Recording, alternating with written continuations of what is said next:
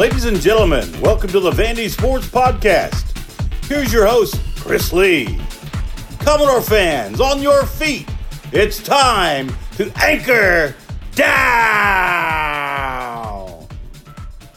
Welcome to the Vandy Sports Podcast. I'm your host, Chris Lee. This show part of the 440 Sports Network.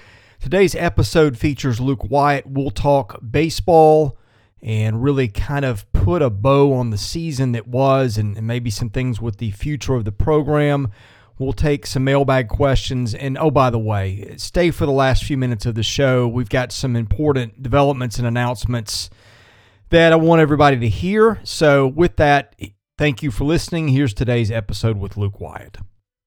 Luke Wyatt joins us. It's a Wednesday morning slash afternoon. Vanderbilt baseball is about a week and a half in the rearview mirror. We didn't get a chance to do a show to talk about that last week. We've got tons of mailbag questions as people have turned the page to football season.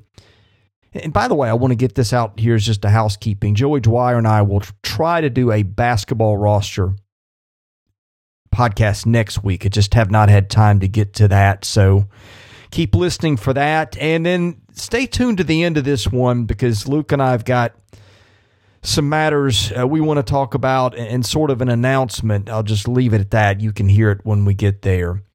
But in any case, Luke, thanks for joining me today. I hope you're doing well.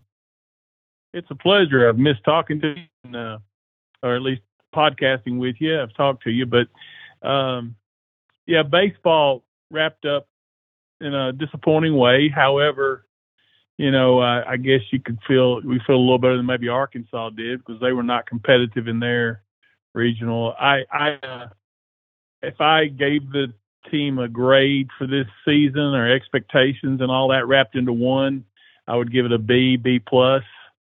Uh, I think the pitching injuries uh, told the tale. You know, we talked about it in mid-season when we were sitting in first place uh, what what was the problem with this team, what could become, and I said, well, health, and I think you and I agreed on that.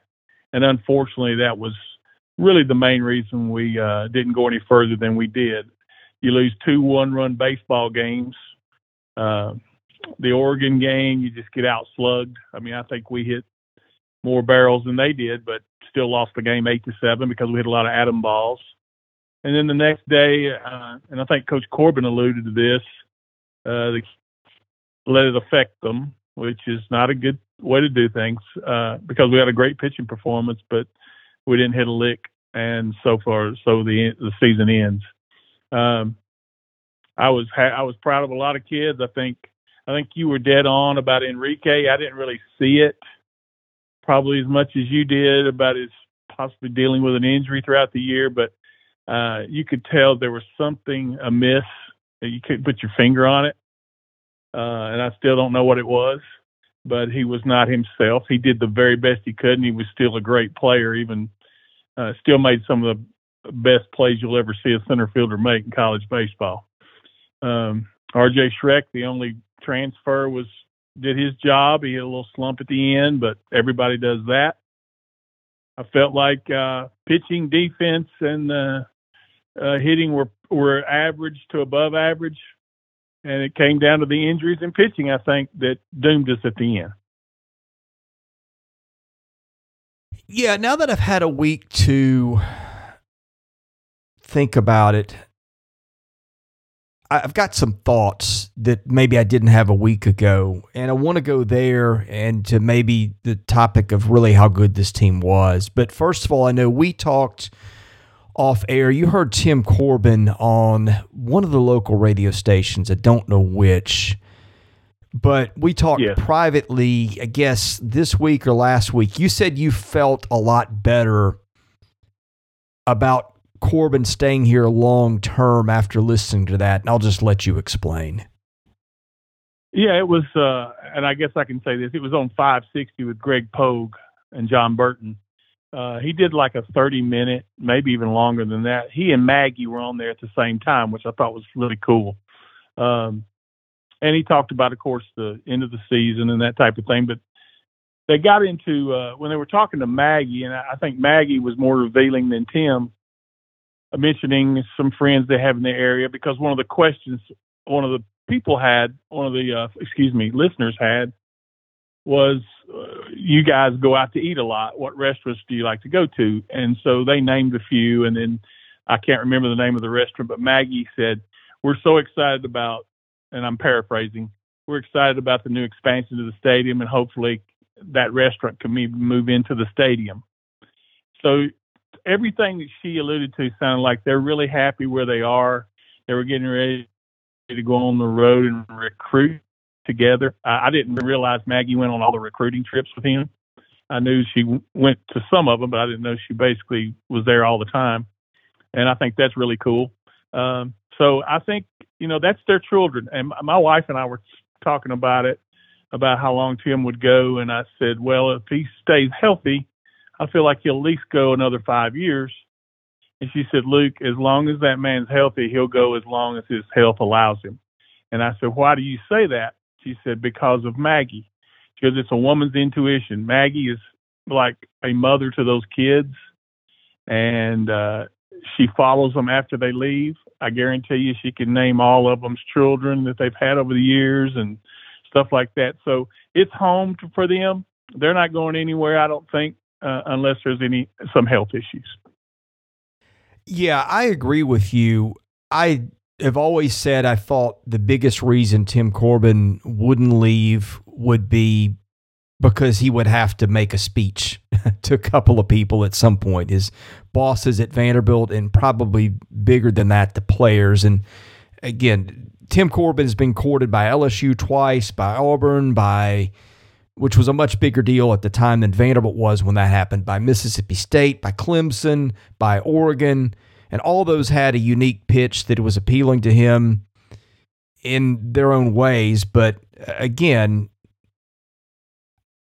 when push came to shove, he just couldn't leave. And I think now, and this is repetitive of something I said a week ago, but if people didn't hear it, I just think the facilities and getting so much, and it does sound like that's going to be a really, really nice yeah set of improvements once it's done. I, am with you. That feels to me like that has cemented him for a while. Although, again, I, I would say the the conditions in the game seem to have driven him crazy uh, for reasons I can sympathize with, and that would be the wild card. But I just don't think you can continue the chaos that we see in baseball with the portal. I've I've heard names of prominent players at other SEC schools this week uh, who are still playing, rumored to be moving on to other schools that are still playing and stuff like that. And we'll we'll just so bad. I'll leave the names and the schools out of it, but uh, you just see the movement maybe when it happens when the season is done. But yeah, I I think well, that sooner or later everybody knows this is chaos and craziness and can't last, and it at some point that's got to turn into some kind of a solution. Now, my pessimism would be uh, that that could be in the hands of the the two most incompetent organizations on the planet, which will be Congress and the NCAA. So there is that. But other than that, I think at some point the the craziness has to subside. Well, and Chris, we talked about you know last year, and I won't mention teams or names, but we knew there was some tampering with bats and gloves and stuff like that. Well, this year, it's almost like, okay, there's not going to be tampering because there's not going to need to be tampering. When I look and see Wake Forest, when I see Wake Forest hit nine home runs in a game, I mean, good grief, come on. We, I mean, it's soft, it's softball. That's beer league yeah. softball. I, I, I don't get it. I, if it's the bat side of the wrapper or the ball, uh, you know, I've heard both. Uh, and so if it is both, the combination is deadly. Uh, I think Tennessee hit a home run the other day that's as far as any major league home run just about this year.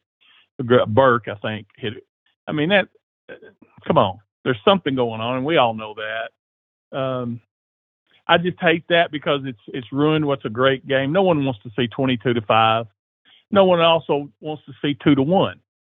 But you know, but seven to five baseball games, there's nothing wrong with that and that's where we need to be. And there is a way to get to that again because it was that way for a while, uh, and I hope it gets back that way. And as far as the the transfer portal NIL, yeah, I've got problems with all of that, but it's not going away. so we got to deal with it. Um, I think Vanderbilt will be in the market for one or two, maybe three at the most, kind of guys. But it's going to be a it's going to be a development program. It's not Tim's not going to change that, and I and I uh, it's just like Clark is doing in football, very similar. And I don't think uh, as a Vanderbilt fan you'd want them to, because if you change the way you do things at this point after 21 years, it won't be successful. I'll keep the names out of it. And I know he's taken a lot of heat for not being aggressive enough in the portal. That's perception. I, I do again, and I'm not going to get into naming names and stuff. I do think that they were more active in the portal last year than than people perceive. Some of those kids just wound up other places. Right. But I and I won't I won't name names here, but I was talking to another friend of mine who covers a major program in this league that was pretty aggressive in the portal, and this guy was talking to the coach he covered and said, "Yeah, I think that we encountered some problems with chemistry and stuff like this, and this is all me paraphrasing that I'm not going to put up with next year. That we're going to look more at character and some other things like that." And so, like, even some of the programs that played it like it was fantasy baseball in a way, I think are starting to realize maybe that the way Tim has approached it, there might be something there. I think there is, and, and you know, to be an outlier, which not that Vanderbilt's an outlier, and, and not that Tim is, but it's going to be in the minority of the approach from teams. You're not going to see most people do it. They're going to take the what I call the easy way out you know, I look at the lineup and I always refer to Tennessee because that's the other team here in the state. But their entire lineup that they lost eight of nine starters last year have all been replaced mostly by transfers. They had a starting pitcher that was from Charlotte. You had a guy from Cincinnati, a guy from Kansas who was illegally recruited, obviously. Uh, you know, so if you want to go that route and do that, you, I, don't know. I, I just I, I, wouldn't enjoy it myself. I don't think. I really no. wouldn't. That's, no, that's I, I find I find we're at this intersection where I, there's things that make me think the game is better and healthier than ever and, and poised to take off, and then there are those other things that just some days make me almost not want to watch. Yeah, I, am with you. I, you know, and I, not not sour grapes that we're not in the in Omaha, but I'll be honest with you, I'm there's only maybe a couple teams that I'm interested in watching. The Oral Roberts story is neat. Uh, I'm excited for Wake Forest. I hope they do well. Uh, but I don't, you know, Stanford. I like Stanford to those type of schools because I think they try to do it the right way. So uh, I'm excited about that, but uh, there's not the excitement to me. I'll be interested to see Chris, and, and you might want to elaborate on this, how that ballpark will play with the bats and the balls. Will we see well, a bunch of home runs even in Omaha? I remember doing some pre- previews for Omaha. I don't remember if it was last year. Well, it would have to be the year before because this time last year I was recovering from surgery, not doing much. But I remember saying hey, some of these run totals and things that you're seeing, you, you get get ready for some lower run totals because the park. Well, then the park started playing a lot bigger, and I don't know if it was just the wind that week or what it was, or the the balls were already starting to be tampered with, or I said mm-hmm. tampered with, changed. I don't know what it was, but that that park played a lot bigger in Omaha two years ago, and I think did last year too. So I don't know what to expect. I mean, the the ball is used for sure. And well, I mean, I, I shouldn't say for sure. I don't know, but that's the the thought that people have felt them and said they feel differently and all those things. And again, you're seeing the, the 480 and 500 foot home runs even at times that would seem to back that up. So I don't know. I just feel like that would be the one place that you usually would know. And I, I think even th- these guys are so big and strong and between the bats and the balls. I mean, it, it's going to play differently than it would in Wake or Knoxville or someplace like that. But are, are the fences enough to contain home runs in Omaha? I don't know. And by the way, I think it's going to be a phenomenal event. I think in terms of the talent, it's the best I ever remember. Yeah, right. Yeah, which me, which really makes it sad that you you have all this other problems yes. with ball. Yeah, you'd like to just see how it would play out otherwise. Um, that one other thing about the balls, I've been told from someone that I rely on that the baseballs are the same ones that are used in minor league baseball. Now, I don't know if that means from rookie league to AAA. I don't know what that means, or is it just what AAA is using? But minor league baseball came to a realization that more runs is entertaining, that you can get more people to baseball games. Because in minor leagues, you know how it is. A lot of times, it's it's it's more of a family atmosphere. So they they feel like it ten to nine games are better than two to one games and so the ball is juiced in minor leagues. Yeah. Yeah, it is an offense heavy era across the board in, in baseball, college to pros. But back to Vandy for a minute, Luke. I've had this sort of disconnect between maybe the, the way I perceive the team and, and maybe the most pessimistic element of the fan base perceives the team and and, and even some question in my mind because I, I, do watch and I do see the things that people were critical of at the same time. At the same time, I watch probably as much college baseball as just about anybody. And so my perception on it is always going to be different because a lot of teams had the issues they had this year. And a lot of teams in Omaha still have some of the issues they had this year. So it's like, where does the dust settle on this? And I think I've got two bookends that I think would sort of frame it nicely. I look at three computers in college baseball a lot uh, because I like them. I think Kenneth Massey's does a pretty decent job, and I think they all factor different things. I think uh, the ISOV, which is uh, Kevin Pauga's computer, he's kind of known more for the basketball ratings, but he's got a baseballs that's pretty a baseball rating system that's pretty good. And I think that, and certainly Warren Nolan's ELO chess is is one that adjusts for who you beat. Uh, it's not based as much on margin of victory. So you get kind of three different approaches by three computers, and I think they all tell you something. As of this morning, they are, and this includes the games that have been played since they've been eliminated. Kenneth Massey has Vanderbilt sixes of this morning the ELO computer, which is, again is based on, on who you beat and winning and losing, uh, is has got them eighth, and the ISOV has got them seven. So everything in those three computers, and I would have done Boyd's World. He used to do a good job, and he's got them fifth. But the problem is he hasn't updated his since May the 14th, so that's no good. That's another one I used to look at, but I don't anymore because he updates it pretty sporadically. So what that in my back pocket you take the human element and emotion and compare them to everybody else. The computers say that was a pretty good team, deserving of a national seed. And I'm looking at RPI this morning too while I'm at it. There's still eight in RPI even after they've been eliminated. So there's that too. So the computers say that was a team that was deserving of, of being a national seed, and I would agree. Now, other people have looked at them and taken their issues. The hitting and, and the Baxter issue was one that we've gone through time and time again. The pitching is one that people have gone through. Again, I think that boiled down to health, and they really were not the same team the last half of the season. And I think this is kind of where I connect the gap between what the computers say they are and what I thought they were much of the season and the pessimistic view of them, which was held by a lot of their fans, which was they really weren't that good.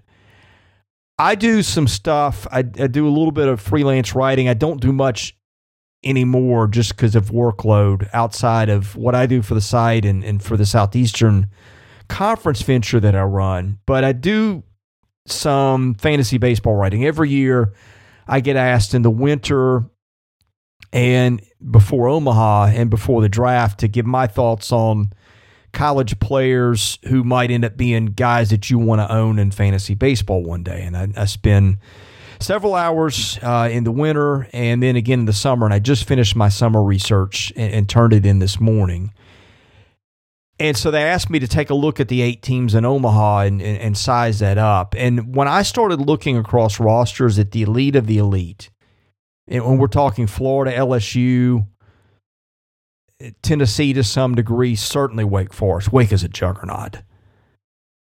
There's a pretty big disconnect between the star power at Vanderbilt and those schools. Um, Schreck and Bradfield were about as good as it got for Vandy on the hitting side. Schreck slumped late.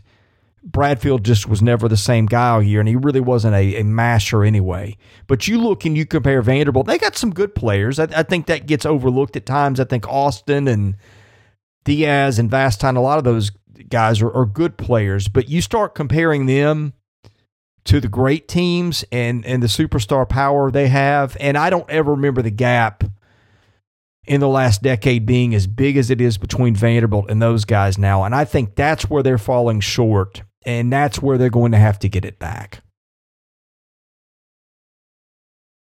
Well, I agree to an extent, but I, I keep going back to the pitching injuries. How have we always won? Pitching, yeah. except for the 59 and 12 team in 2019, they had that incredible lineup with Day and those guys. Still, you look, the pitching was incredible.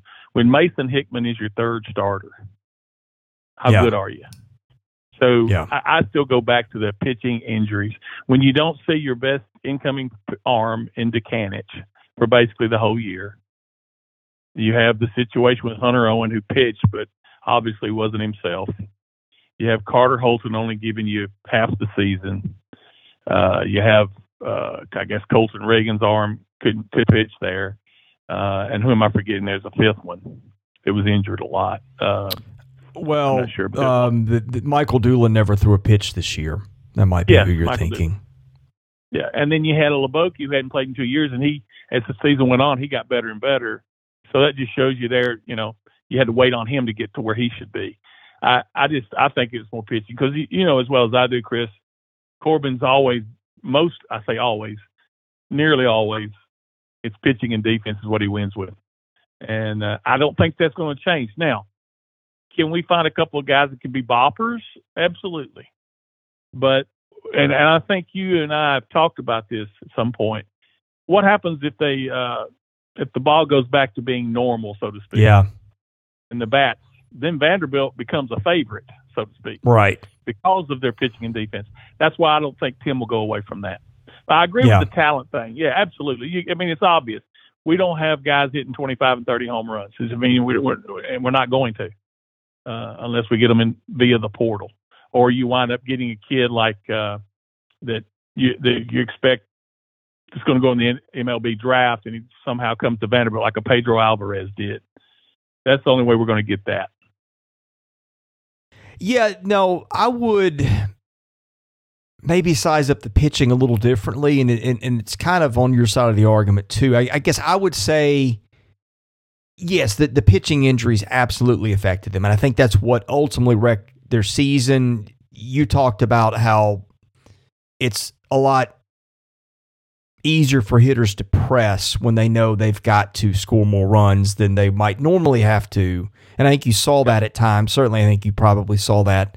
They, they, they got eliminated. But, and even that, it was like, well, I go back and I say, well, I look at this pitching staff do I see a Kyle Wright or Walker Buehler or David Price or Carson Fulmer or any number of great arm, a Sonny Gray? And I, I don't think that they had an arm in that category.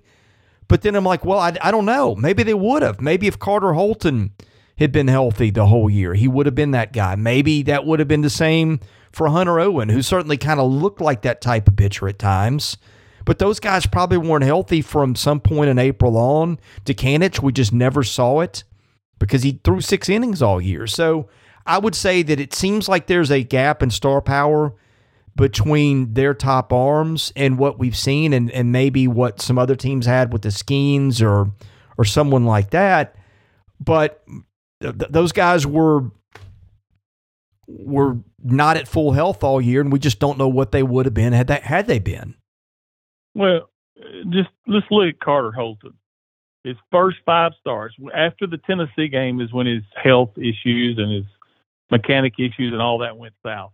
Well, no, it was before. It was before that because he didn't pitch a week or two before the Tennessee that, game. But they, but after the right. Tennessee game, he didn't pitch well again. Yeah, right. The Tennessee game, he allows one run on two hits in that ballpark. One run on two hits. That that Friday night when Tennessee won, they won on four solo home runs until or three solo home, and then the the walk off in the fourth twelfth or whatever, however many innings it went. So he was fine up to that point, but after the Tennessee series, that was it. You basically didn't have Carter Holton. I mean, I was at the Alabama game when he he was so off and uncomfortable from the first pitch of the game, and I think he may have lasted an inning and a half, uh, inning and a third. I, I, and I knew then. I said he's got major issues, and I don't know whether it's physical or mental or what, but he's got problems. So, and then and then when you don't have Hunter Owen, you're sitting there trying to hope that Patrick Reilly can do okay as a starter, uh, and he did do a good job in relief. I mean, those guys did as good as they could because their roles expanded. And when you start expanding kids' roles, you know that, that's why they're in college still. They're not pros, and they're going to have issues. And if you look around the conference, I think the reason Tennessee's in Omaha is because they haven't had any injuries at the pitching staff. Yeah, the guys. No, you're you're right. With, they still got them, and that's why they're there. And then of course LSU's there because of their their lineup. Florida's there because of their lineup, and then you add Skenes to the to the mix with LSU. That's that's an automatic Friday win, pretty much. So I Yeah. think it's. I, I mean, I'm just going to keep saying what I say about the pitching. I, I think it was that ninety percent of it. I'm going to give you a rundown quickly of, of the talent that's in Omaha. Okay, you've got LSU. It's got Crews and Skenes, who potentially are 1 2 overall this year. You got Tommy White, who's a potential top 10 pick next year. You got Wyatt Langford, who, if it's not Crews or Skenes at 1, is going to be 1 1 unless somebody goes high school. So you got a, a top five pick at Florida in Langford. You got Jack Caglianone two way guy who's getting mentioned 1 1 overall next year. You got Hurston Waldrop in that rotation for Florida, who is a probably mid first rounder uh, through upper 90s, had that splitter that was so good. You got Brandon Sproat, who actually went 90th overall last year and came back. He's probably going to get drafted in that same stratosphere. Josh Rivera made a play, played his way to the first round. You got they got Kurland and Brandon Neely, who are maybe first rounders in the next couple years. Same with Cade Fisher. Wake Forest has got Rhett Lowder's going to be a first rounder this year. Brock Wilken, uh, who's the ACC's career home run leader, going to be a first rounder next year or this year. Um, probably. Nick Kurtz, lefty for them. Josh Hartle, potential first rounders the next couple years. And they got several other guys that are top 100 picks. Stanford's got Tommy Troy, first rounder this year. Braden Montgomery, first rounder next year. Uh, Tennessee's got Dollander, first rounder this year. Beam, first rounder next year, probably. Burns, first rounder next year, probably. Blake, Burke, top 100 pick next year. Ahuna, first rounder this year, maybe. Virginia, Teel and Gelof, maybe first rounders this year. Uh, Gelof for sure. Uh, TCU, Brayden Taylor, first rounder this year. I mean, the, the list goes on and on. There's a lot of good players that I didn't get into that could be first rounders in the future. And you compare that with Vandy, and the first rounder for sure right now in this draft is Bradfield, who again was hurt. Here's what I'm getting at. The, the more I look at it and I compare them to the top end teams in this country, and I remember the injuries and the inexperience in the lineup, I think Tim did a really good job this year because they've got they had a good team, but I just don't think the top end guys, uh, and again, injury had a big deal to do with that, matched up with everybody else's in that regard. Uh, and, that, and that's why I think Tim did a really good job because at the end of the day, with all that, they ended up, what, a, a game out of the SEC overall title, and they won the tournament. Right. Uh, well, let me ask you this: While you were reeling off those names, how many of those guys? And let's go back again Vanderbilt's philosophy. How many of those guys were transfers at some point? A bunch of them. Uh, Skenes and White at LSU were. Um, Waldrop at, at Florida was, and this is at a minimum. Uh, one or two of Wake's arms were transfers, and several of their position players were. I don't think Stanford so much. Tennessee, Dollander transfer. Burns, I'm sorry, neither Burns or Beam. Uh, Ahuna transfer. Andrew Lindsey transfer. Dylan Dreiling transfer of, of their key guys. Um, Virginia, I'm not sure, and Barrett the other teams, I'm not as sure. transfer. But Merritt transfer, Denton transfer. oh, Griffin Merritt, yeah, I forgot about him. Denton transfer. Denton, the reason they're there, transfer. Yes, So you know, they had to catch. And and Denton was the kind of transfer they needed because he kept his mouth shut and minded their business, and that's kind of what they lacked a year ago. Right. Yeah. Um. But yeah. So I, I guess my point is this. So let's just say 50% of that's transfers that you named off. So Vanderbilt's not going to take many of those. So therefore, right. that's, again, you, it proves your point a little bit about what why Vanderbilt wasn't didn't maybe make it to Omaha. Yeah, Thatcher Hurd at LSU would be another one. Um, any parting thoughts on baseball before we go to the mailbag? No, I'll just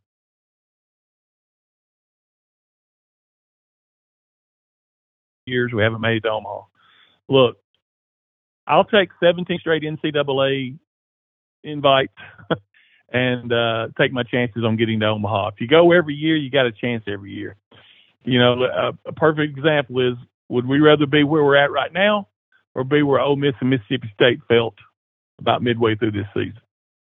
And they just, they were your last two champions. So it can go away real quick, folks. And you better be glad that we have the most consistent baseball program in the Southeastern Conference. Do you know what Ole Miss and State also both did? and particularly Ole Miss? Uh, was it a heavy transfer? I don't know. Heavy transfers. Yeah, there you go. So it doesn't work every time. no. All right, the mailbag is sponsored by Sutherland and Belk, a family-owned injury law firm. If you or a loved one has been hurt in an accident, give Taylor or Russell a call. That number 615-846-6200. See what your rights are and if they can help. Uh, let's see, Door Fan 6, have you been to any of these summer football workouts and practices? If so, how are they looking? I have not. I won't. I won't go over there until uh, I'm actually going to have lunch probably with Clark and and Ben soon. But besides that, I, once practice starts is when I'll be over there. NBA door, would you make any changes to the baseball staff? Well, I'm not there every day. Uh, you know, I'm sure there will be staff changes. Uh, I don't know about the big staff changes uh, that people are talking about. I, I, I don't see that. Um, unless those guys get another opportunity somewhere else. I, I uh, you know, the argument, I, the one that everyone always brings up is Mike Baxter. You know, you look at our last weekend of baseball, and you're saying, okay, did Mike Baxter have a good weekend against Oregon? Sure, he did. The very next day, no, he didn't. So how's that Mike's back, Mike Baxter's fault? NBA door, would you make any? I'm sorry. How shocked were you by the collective ponying, ponying up big for Tyrin Lawrence and transfers? I was not shocked. I was surprised. I, I know there's ways if you really want to keep a kid to hang on to him, and in, in this day and age, I didn't realize it would be that lucrative. I don't know the exact number, but sounds like it was pretty good, um, which is encouraging because you know that there's you, to win the war, you got to win some battles. Now the, at Vanderbilt, you're not going to win every battle just because of that, but uh, the, it was exciting to know that if we really wanted a player that bad, that we did what we had to do to keep him. NBA door, how much credit should really be going to Candice versus the Chancellor versus Ingram slash boosters for the success of Vandy United? That's a really well, good one. That is a good question. I, I and, always, and let me let me know, let me throw one more footnote in here. Tommy McClelland might be a guy that deserves mention in this one too. Yeah, and and uh, I've had a couple of dealings with Tommy. Uh, he's always been very nice and very forthright to me and honest. So I like Tommy a lot. Um, but I I always go back to Diermeier. I was at look, I was at Vanderbilt a long time, and the only time that I felt comfortable with our success and that we were all pulling the rope in the right same direction was when Gordon Gee was the chancellor, and when Daniel Diermeier's been the chancellor. That's the only two times. All the other times, we may have had a good athletic director and, and couldn't get any help, or you had a bad athletic director that wasn't doing his job. So right now, just hang on to Diermeier uh, for for dear life because he's he's the straw that stirs the drink, buddy. SR Kane, and this is a topic that's kind of been bubbling under the surface. I've gotten texts about this this week, and I don't really know the right answer here because I haven't had time to dig into it. SR Kane says, "What have you heard about First Bank State? Uh, excuse me, First Bank Stadium renovation timelines as it pertains to being able to play home games there this fall?" Well, I mean, I, am not sure I understand the question. I, I don't think. Oh well, let, let me let me cut to the chase, there's been some talk that they may have to move some games off campus this fall.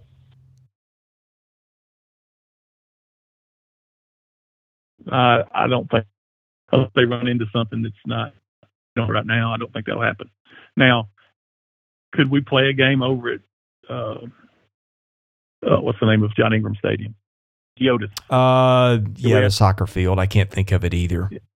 Geodis Park is the name of it. Yes. If we have, you know, if we do, I think that's what'll happen. We play there over or down at uh, Nissan Stadium, one of the two. But I don't, I don't, I can't see that happening. I don't think there's going to be an issue. I really don't.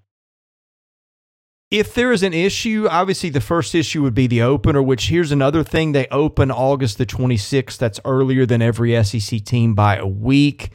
Tennessee yeah. plays the next week at the Titan Stadium against Virginia. I don't know. I wouldn't think that would be an obstacle if they had to move it there, but just going to throw that out. Yeah, I mean, if if if it, if there is a problem, it's obviously going to be those first couple of games against A and M, uh, Alabama A and M, and uh, and Hawaii. So I mean, if you have to move those, it's not that big of a deal if you play at Geodis one week and Nissan the next. Let's say. You Door fan. No, no, I wouldn't think so either. Um, sorry to cut you off. We've got a little delay in the broadcast, just so people know. Door fan says, which is worse, losing in our regional or losing like Texas lost in a super regional? At least we got our grief out of the way early. If you didn't see Texas Stanford, the ending to that one, I've never seen anything like it. It's tied at six in the ninth. Stanford thinks it's hit a home run to walk it off and a guy's basically going into celebration trot on his way to second and removing his helmet. Then realizes the ball hits the wall, and he had to hustle to get to second. And then with two outs, uh, Drew Bowser hits a routine pop up for Stanford to shallow right. Uh, the right fielder lost it in the lights. The center fielder lost it in the lights. And the second baseman was running back. I think he presumed that the outfielders would get it, and same with the shortstop. Next thing you know, it drops between all four guys. Uh, Bowser hadn't even been running it out at first. He just knew it was a routine pop up. The ball drops in between four guys. Nobody's close to it, and there's your season. Yeah, I saw the end of it. Uh, yeah, that's an awful way to lose. Um, I don't know if there is a good time to lose or a bad time. I, honestly, the only one I can refer to would be the way Arkansas lost the College World Series that time that would probably be one you could never get over. Yeah. Oh, that was the, the, Arkansas fans are still broken up about that, and I don't blame them. I, I, would be too. I don't blame them for that. No, I don't blame them for that at all. Yeah, I, I, there's not a good time to lose or a bad time. I mean, if you're not going to win it all, it doesn't really matter. So that's one of the few times I've seen kids coming off the field in tears. Oh, I can imagine. I, that's yeah, just, yeah. Door fan, which are you cheering for in Omaha? The SEC to win it all again, or Tennessee to go two and Q? Well, I'm not a SEC win it all guy. Let's, I'm going to be honest, and forthright. Not that not that I'm one of those. Well, we didn't win it, so I don't want the conference to win. It's not that. I guess I just being around the league too long. I know too much. so uh, I I don't honestly. Uh, if if I if you said who do you want to win the win the thing, I probably Wake Forest or or Oral Roberts. Oral Roberts is great. Oh yeah, that's a great story. Uh, alma mater Mike Rapp, who used to used to be on the site with me, used to be a wonderful photographer yeah. and still is a wonderful yeah. photographer. He's not dead, um, but anyway. and, and a good writer too. Okay, original Chidor. If you were consulting on equipment spaces and new football facilities, what would you advise?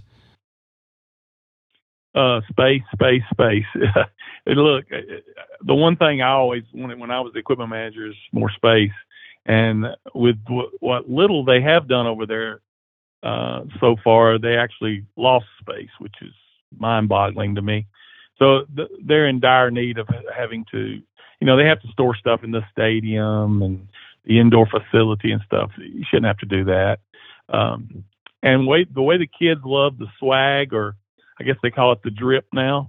That's one of the first things they want to see is the equipment, the the uniforms, the helmets, the shoes. That's what that's the thing they want to see. So that the equipment room is kind of a spotlight uh, on recruiting right now. So space is the main thing. Okay, Midge VU, does Luke have any insider info or general thoughts as to why are predicting major or at least solid improvements on the defensive side of the ball besides quite obviously the defensive line uh, projected with Miles to be better? I think he means Miles Capers, uh, who I'm not sure what his status is, but anyway. Uh, question is around why is the defense going to be better, which has been widely thought to be the case. Well, two things. We have players that make plays right now. Uh, talking about Taylor, uh, De'Rickey Wright's type of kid, Mahoney. You have names that now, uh, of course, in the SEC, they may not be household names, but to a Vanderbilt fan, you got guys that are proven on the field that can make plays. The first two years, except for Anthony Orji, you didn't have that. You had it starting to develop, but now you have proven guys that have seen a lot in the SEC, and the fact that we have deep, we have depth now. You know that's that's always been a problem at Vanderbilt, always will be. But if you can have some quality depth and get a little more pressure on the passer, and I'm not talking about sacks. We're not going to lead the league in sacks ever, but just get the guy off his spot, make him move. That's that's what this team is capable of doing. And I think the linebacker, the linebacking, even though we lose Orji as a group, as a whole, is going to be better. Yeah, I'm I'm with you. I think my questions are at corner. If they can get corner figured out, that's going to be a better defense, and that's big if, but it, it almost can't it be is, much man. worse.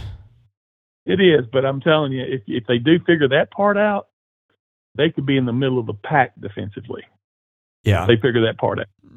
I, I should say they couldn't be much worse. Again, a lot of that goes back to pass rush, and if your corners are covering for six seconds, then anybody's going to have an issue with that. But Hogan knows. He says, "I'm very excited about the football season. Do you see a bowl trip this year?" Yeah, I've said it before. I think we're going to go six and six minimum. I think we'll be playing Tennessee with six in our pocket. I've said that all along. If it's more than that, that's great, but I think at least six by the time we get there. And that doesn't necessarily mean, you know, a lot of people say, well, we got to go 4 0 right out of the chute. And the first six games, the last six are a lot more more difficult. I get that. But how many times do we always look at the schedule and think, well, these are going to be better chances? It never works out that way. You know, if we stay healthy, those games toward the end, there's a couple in there that are winnable as well. Okay, last. I think this is the last one. I'll hit refresh and see if there's more. Black Outdoor says beyond what's been announced facilities wise via Vandy United, what are the next major facility items that Luke thinks need to be addressed? And should Vandy start focusing more on NIL now as opposed to further facility upgrades? Well, I always say this, and I said this before we, we ever put a shovel in the ground for anything the first, the, the only people I'm going to ask about facilities, if I'm the athletic director or Daniel Diermeier or whoever, or committee or whatever, I'm going to get the athletes in there and I'm going to get the exit interviews of seniors and say, what would have made your experience better at Vanderbilt athletically in this in this building and this in, in athletics period? What can we do facility wise? What would you want if you had a wish list? Give me a wish list one through three of what would you want to be better. Now you're going to get varying opinions on that, but at the same time, those are the ones that matter. It doesn't matter how nice your head coach's office is. It doesn't matter how great your offensive line coach's office is. It's all about what the kids use every single day. So just whatever the kids want is what's the most important thing facility wise. Yeah, and here's the boy, this is the fly in the ointment. The IRS now is starting to audit collectives, and, and the, the nonprofit status for collectives is going away. That's probably going to cause headaches for people. I heard Neal McCready and Chase Parham talking about this on the uh, Ole Miss podcast they do, which I, I think is phenomenal. Um, they're so good at that. But they were talking about now you're going to see boosters who got who made donations that thought they were tax exempt that may not end up being that way. That's going to be a mess. Like this NIL thing has got. Ooh. Ah, boy, there's there's a lot under the surface there that, that could be changing everything pretty soon. I, I don't know ten percent of it, but it's been out there in the news this week. Well, I know someone who is given, and he's under the understanding that it will it will if you've given by a certain date, you're fine because you did you know you were under the assumption that it was tax exempt, but moving forward at a certain date date to be named yet, it won't it will not be. That's what I was told. All right, are you ready for the fun part? sure, let's do this. Yeah, and Luke and I have been having these conversations privately for a while, and, and, and this is just some some days you hear my frustration when I do the podcast, and I've had people like, "Are you okay?" and everything, and and yeah, I am. The, the, the think a lot of the things that you've heard me frustrated about are, are going to be outlined in the next few minutes, and I've got some thoughts written out. I don't want it to be too scripted, but I also don't want it to, you know, go all kinds of places either. And and so I'm just gonna I'm gonna start it off, and I'll let you interject every few minutes here. Um, this is the 20 year anniversary of our site, as people know. The podcast has now been around, I think, since 2015. Uh, had a radio show for a couple of years, did a post game call in show uh, with that that was around before that. So if you want to count that as part of the podcast, I've been doing broadcast work for about a decade now uh, involving Vanderbilt. And the 20 year anniversary was was sort of a, a reality check in a lot of ways. I'll, I'll get to that in a minute. But I, w- I want to go back to the beginning, Luke, and I, I kind of got you helping me with the podcast because I think we're like minded in this. I never started any of this with the idea I was going to be wealthy. Uh, it started with the idea of having grown up here. I thought the coverage, and I'm not knocking the people who were doing it at the time Mitch Light and Bill Trocchi had just gone out of business. You just couldn't find much info on Vanderbilt. Uh, the coverage was awful. There wasn't much in the way of spring and fall camp. There was some, and again, it would you know, knowing how little audience there is for this now, I don't I don't judge the people that you know were weren't doing their jobs at the time. Um, but this has kind of been a this summer's going to be kind of a make or break point for what we do here. Um, I've spent a lot of time talking to you about it privately of of how to strategize this. And and spoiler alert, um, I, Luke and I kind of have a vision for what we want to do with this, but kind of the gap between where we are and where we want to be is uh, about like the gap in that north end zone right now that's been demolished. yeah. Uh, well, let me let me say a couple of things right here. Number one, I want everybody to understand this is not a bitch and moan or woe is me situation. Well, and, and, and one more thing I want to I want to hit too before we do that. And I'm sorry to cut you off, but I meant to mention this off the stop. I uh, off the top. I appreciate everybody who's ever sponsored this, left a good review on the website, sent me an encouraging message. Uh, subscribe to the website. Like, th- there's been a lot of people that have supported this, and the thing that's made it awkward and and has led to a lot of um, conversations of how do we do this is like you, you don't want to start something like this by saying, you know, but by sounding unappreciative to everybody who's helped you in the meantime and and and shake a fist at your customers if that makes sense. So that's that's not what we're doing here. I just want to get that out of the way first too. Right. Well, that's that's basically my point as well. Uh, and I want to say this. First of all, I want people to understand this. When I started doing these podcasts with Chris, uh, uh please understand I don't get a penny. I don't want a penny. I don't want anything. I do it because I love Vanderbilt and as you can tell, I'm obviously biased to Vanderbilt when we start talking about other things. Uh, I'm like a lot of you fans out there. I don't like University of Tennessee's athletics, and I think a lot of you are in the same boat with me on that. And I know Chris has a balance with that, and I understand that. But if you want to still get honest content, and if you want to, you know, I can tell you this: I got frustrated with Vanderbilt, not with Chris, obviously. When Chris was out for whatever reason, family matters or vacation, and we have a baseball game, you don't see any, you don't see Tim Corbin because if Chris wasn't there, no one else is there to talk to him. Do we want to go down the road to where our only coverage of Vanderbilt sports and athletics is going to be what Vanderbilt's putting out themselves, which obviously will be biased, or an honest reporting guy, which I think Chris is. I'm just giving my opinion. I'm not saying this to pump up Chris or anything. I'm just telling you, folks, we need your help. You may not want to hear that, but we need your help financially. Chris needs your help financially. I don't. But we to keep this going, and to, to, and I know what people want. People love the, the this, and I know the numbers aren't there like they are at Arkansas or Alabama or wherever. But folks, when when you uh, list, there's I see people at baseball games, basketball games that have come up to me that I didn't know who they were, and told me, Luke, I really enjoy your podcast. I really enjoy Chip Frederick and Seabass and whoever else has been on there, Joey's work. And uh, Chris, I don't know if I should say this or not. You you can cut it out if you need to, but I don't know that how how Joey Dwyer, what a great great oh, kid oh, man. and a great job he's done. What a tremendous job that kid's done, and I don't know how he's compensated or if he's compensated, but that's the kind of stuff that has to be taken care of if this is to continue. Well, he's he's not, and I'll get to that in a minute. Um, and, and one more thing, and rivals will probably kill me for doing this. Uh, th- there's about three of us that cover the team right now. Robbie Weinstein's the other one. He is a competitor of mine. I have a world of respect for Robbie.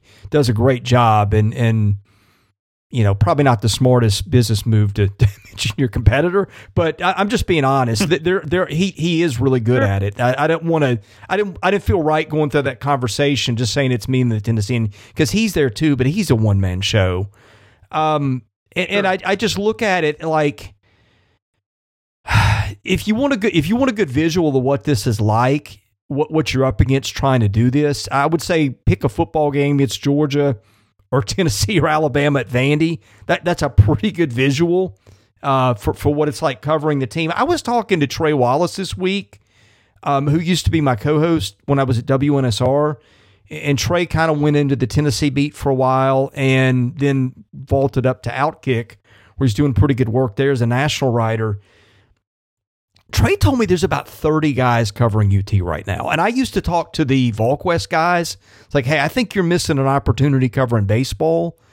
And like for, I don't know, until, until two or three years ago, nobody in that city knew that baseball existed in Knoxville VolQuest has got two guys that are there for for every game they play and every word Tony Vitello speaks. I think uh, they've got a much bigger media market now for baseball th- than Vanderbilt does, and like you couldn't you couldn't pay those people to go to games or cover games a few years ago, and just you're working against a critical size that is against you from the beginning, and it's through no fault of I mean like like I said this is why I don't want this to turn into a interpretation of of shouting at the people who who support it because like no. that's not what we're trying to do. Like if we're all on the same side here in terms of of wanting something better uh, but but stuff's got to change I'll I'll just be blunt about it I, I think when when I did the 20 year anniversaries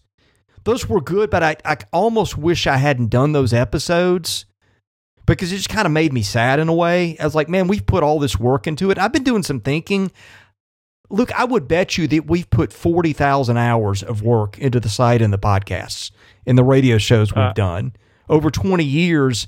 And if you took all the revenue from that and gave it to one person, it's still not enough for one person to do it full time. Well, no, no, no, no, not close. And I, and I want to say this too, Chris. The the people that do support financially and, and, and, and are on the site and so that's obviously appreciated by you. But we need more. It's that simple. You need help. If you want to hear other content, if you want to hear, continue to hear what you got from baseball, basketball, it, you know, if you if you're not careful right now, the only thing you're going to get is football and baseball. Look, that that's I the only thing I can much. justify covering at this point. It really is. And I know I know people want basketball content and baseball content. I'm at a point where I don't have much time left. Um, in, in terms of just of my week, for really since about August when fall camp started, between this and the SEC stuff, it has been seven day work weeks. It's been 70 hour work weeks for the most part. Um, I've got a, a nine year old son who loves baseball, going to be playing travel ball probably here in a couple years. I've got a girl who plays lacrosse. Um, I've got aging parents. Both of them hit 80 last week. Just found out my mom is in the early stages of Alzheimer's. She's going to need my help. I haven't been around as, as, a, as a kid to help out as much as I need to there. Uh, both my in laws, we spent a lot of time in Colorado. My father in law is in a wheelchair now. Uh, my mother in law needs to be. Uh, and so we got our own set of issues out there. We're probably in Colorado, I don't know, maybe a month out of the year, uh, seeing family on that side and helping. And that's most of my vacation.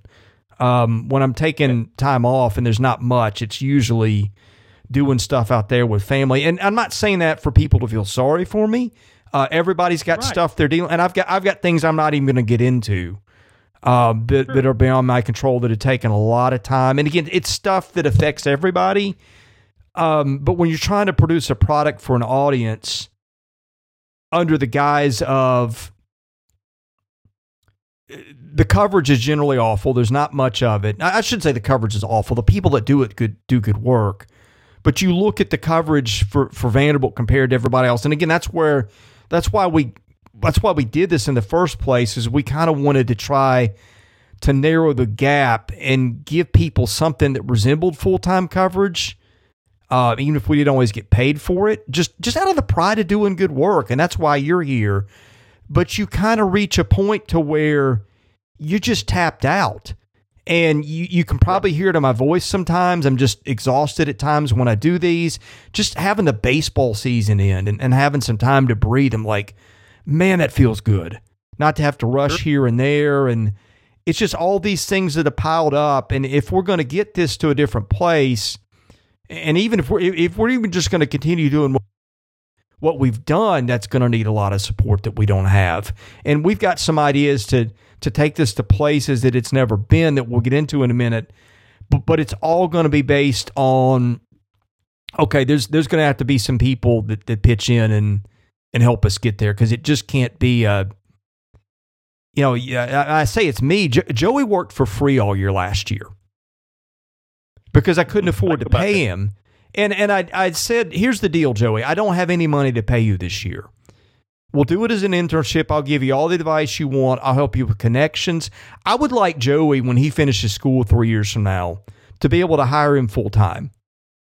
Right. Um, and in the meantime, I would like to be able to pay him enough to justify the time I'm asking him to put in. Because I'll, I'll be honest, if, if he comes to me about next year, uh, and, and we talk, he still wants to do a podcast next week. I'm just say, look, if we can't afford to pay you something next year, I'm going to tell you to go get an internship somewhere else that gets you some money because he's worked too hard and he's too good. And the doing this under the guise of an internship where you don't get paid, but I give you some knowledge and I give you some tips and that helps you get to your next thing. He's too good for that now, and it wouldn't be fair to him uh, to to have him doing that for nothing next year. But if we can get him some money then that's a different conversation. And we probably have him covering some things like football that we didn't have him covering this year. Well, Chris, while it's on my mind, while it's fresh in my mind, what I'd like to say here, and, and it's not a challenge, it's just a an idea. Everyone that listens to this podcast today, whether you see it on YouTube or whatever, if you're a member or not, write down three people that you know. You know, I I'm not wealthy. I do know people who happen to be wealthy. So I'm going to personally meet with three people. If everyone out there can write down three people that come to mind in their lives that could help, that support, they don't necessarily have to be Vanderbilt fans. Just someone that knows you and is friends with you. think of it that way. We're not saying there's a lot of people we understand are great fans, and uh, the the not, the ten bucks they give is all they can do.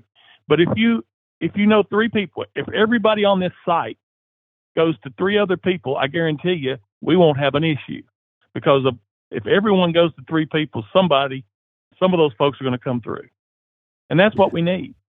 Yeah, I mean, as blunt as blunt as blunt as that sounds, that's what needs to happen.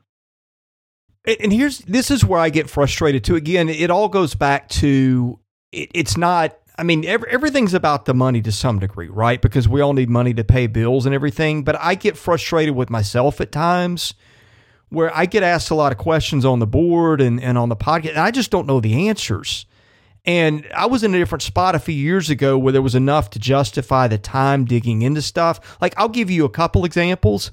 I would have loved to have done a lot of stuff on the collective and how it works and where Vanderbilt's progress is or on the facility stuff. Like in, in another time in my life, I could have done a lot of digging and given you answers on those things. Like if, if you remember three years ago when Turner was on the ropes, we were doing a lot of digging into that story. Uh, and I remember Adam Sparks called me the day we broke the well, I mean, we didn't break it. Vanderbilt broke it, but the, the kind of the background. And I've been saying on the board for a couple weeks, I think this thing with Turner's going to end soon.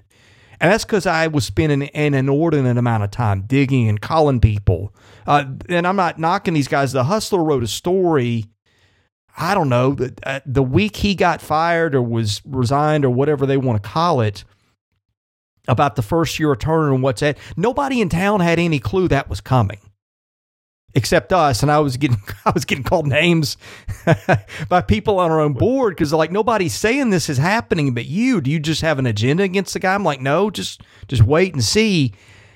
The the contrast i'm making is i used to have a lot of time where i put a lot of effort into digging into those things to give people the answers of what was going on and what what was maybe around the corner and I don't have that time anymore. Um, I just don't, and and that that affects the service. And I, I wish it were different, but it's just not. It's kind of like our job is like hiring a lawyer. You might need him for for three or four hours of court time, but where the real value is, it's the it's the knowledge it's how long have you practiced, how good at you're making your arguments, um, how much research can you do on the front end of the case. And being this business, it kind of becomes to the point to where you get paid for your time in court and not the rest of it. And and that's where everything starts to suffer. You can do that for a while. Um but at some point it catches up to you and I feel that starting to catch up with me. And again, it's not it's not out of laziness. It's not that I don't want to serve the audience. I'm just tapped out, and I'm to the right. point where like, well, if I'm going to put my name on something, I don't want it to be halfway. I want it to be really good. And if that means that okay, um, I've got this much time and this much resources to be good, maybe that means we just become a football site and a podcast and we don't do anything else. I hope that's not the case. But that's kind of the point where we are with everything. Is I don't want to put something out there with my name on it if I don't have the time and the resources to put out the product that I'm used to putting out. And and that's where I get frustrated just from a professional sense of pride that we're in that spot. Well, and I, this has been mentioned to me from several people when I again at basketball and baseball and football games. They say, "Luke, you think there's any way we could get one of the coaches at Vanderbilt on there to do a podcast?" Well, sure, but we can do anything to, people want if they support it. We'll yeah. we'll cover women's golf if that's what they want. That's exactly right, and that's what I tell people because people say, you know, I, I've even mentioned a couple times on here look, you know, people always want to make fun or laugh about bowling being national champions. Well, look, if it's that easy, then why don't everybody else become uh, have a bowling team and they become national champions? That's what I'm saying. It's kind of like the guy that says, "Man, if I was if I was him, I if I was as big as him, I'd be the heavyweight champion of the world." Well, why aren't you the lightweight champion of the world? You know, it's that type of thing. So It, what I'm saying to folks is this: if you want, you're not going to miss this until it's gone. It's like a good coach or a great restaurant. You don't realize how much you miss it until it's not there available anymore. We start taking things for granted. Everybody does that. And I just don't want it to go away. And I hope everyone out there feels this. I know everyone out there feels the same way. So let's let's do everything we can to make things better because I don't want it to just be football. I care about all 16 sports over there. And I think there's somebody on this board that cares as much about tennis as they do baseball and vice versa, whatever other sport there may be, women's basketball. So, you know, there's there's things that can be discussed and backing to get all that done. We can report on every bit of that. I say we, Chris and his crew. But uh, I, just wanted I, I wanted to put my two cents worth in because this will be, I guess, probably my final podcast for a little while. And I want everybody to know I've really enjoyed it so far, and I want it to continue. Before it to continue, and for things to go the way we expect them to go, uh, people have to help. Yeah, and, and I've got some very specific things in mind with, with things I want in terms of people, and uh, some of which I'll get into, some of which I want, and some of which are, are products. And, and it's kind of all right. It's like, well, you know, in order to, to do more work, you got to create more work. That's kind of what the way it works at Vanderbilt or, or covering the right. site. But at the same time, if I can create products that people will pay for, then I can afford to hire more help. I, would love to hire Joey. That's first priority on the personnel side. I've also approached somebody else. Uh, I won't name the name, but is amenable to to helping us out. Um, and I think would be very capable helping us in a lot of ways. Uh, if I can get the funding, I would like to get my recruiting guys a little bit more and expand our coverage. A travel, there's another thing. Travel. I've never had a travel budget. Um, in the history doing the site, every time I take a trip to somewhere, it's it's taken the money out of you know what what we have here at home. I, I would love to be able to go to Omaha, or for us to go to Omaha or to an NCAA tournament without having to worry about that or to Hoover. A, you know, a travel budget, if somebody would like to underwrite that, would be phenomenal. Um, that would be another stress. You, yeah. I promise you, Chris will not get the Ritz Carlton folks. No, no, no. I, I don't. that's not. And and the other thing, um, well, we'll get into that part later. But the, I mean, I would like to do. I've always had in my mind, like if we could do whatever we want to do, and I had the checkbook that other outlets have uh, not only do you get more podcasts, there'd be more written coverage of stuff. I've wanted to um, have more of a recruiting budget to send people to watch kids play, which we do that some, but again, it's a it's a really it's a really tiny budget, and and that's that comes out of a very limited pool. Um, and we've also talked about bringing back the football post game show. We probably wouldn't use a radio station.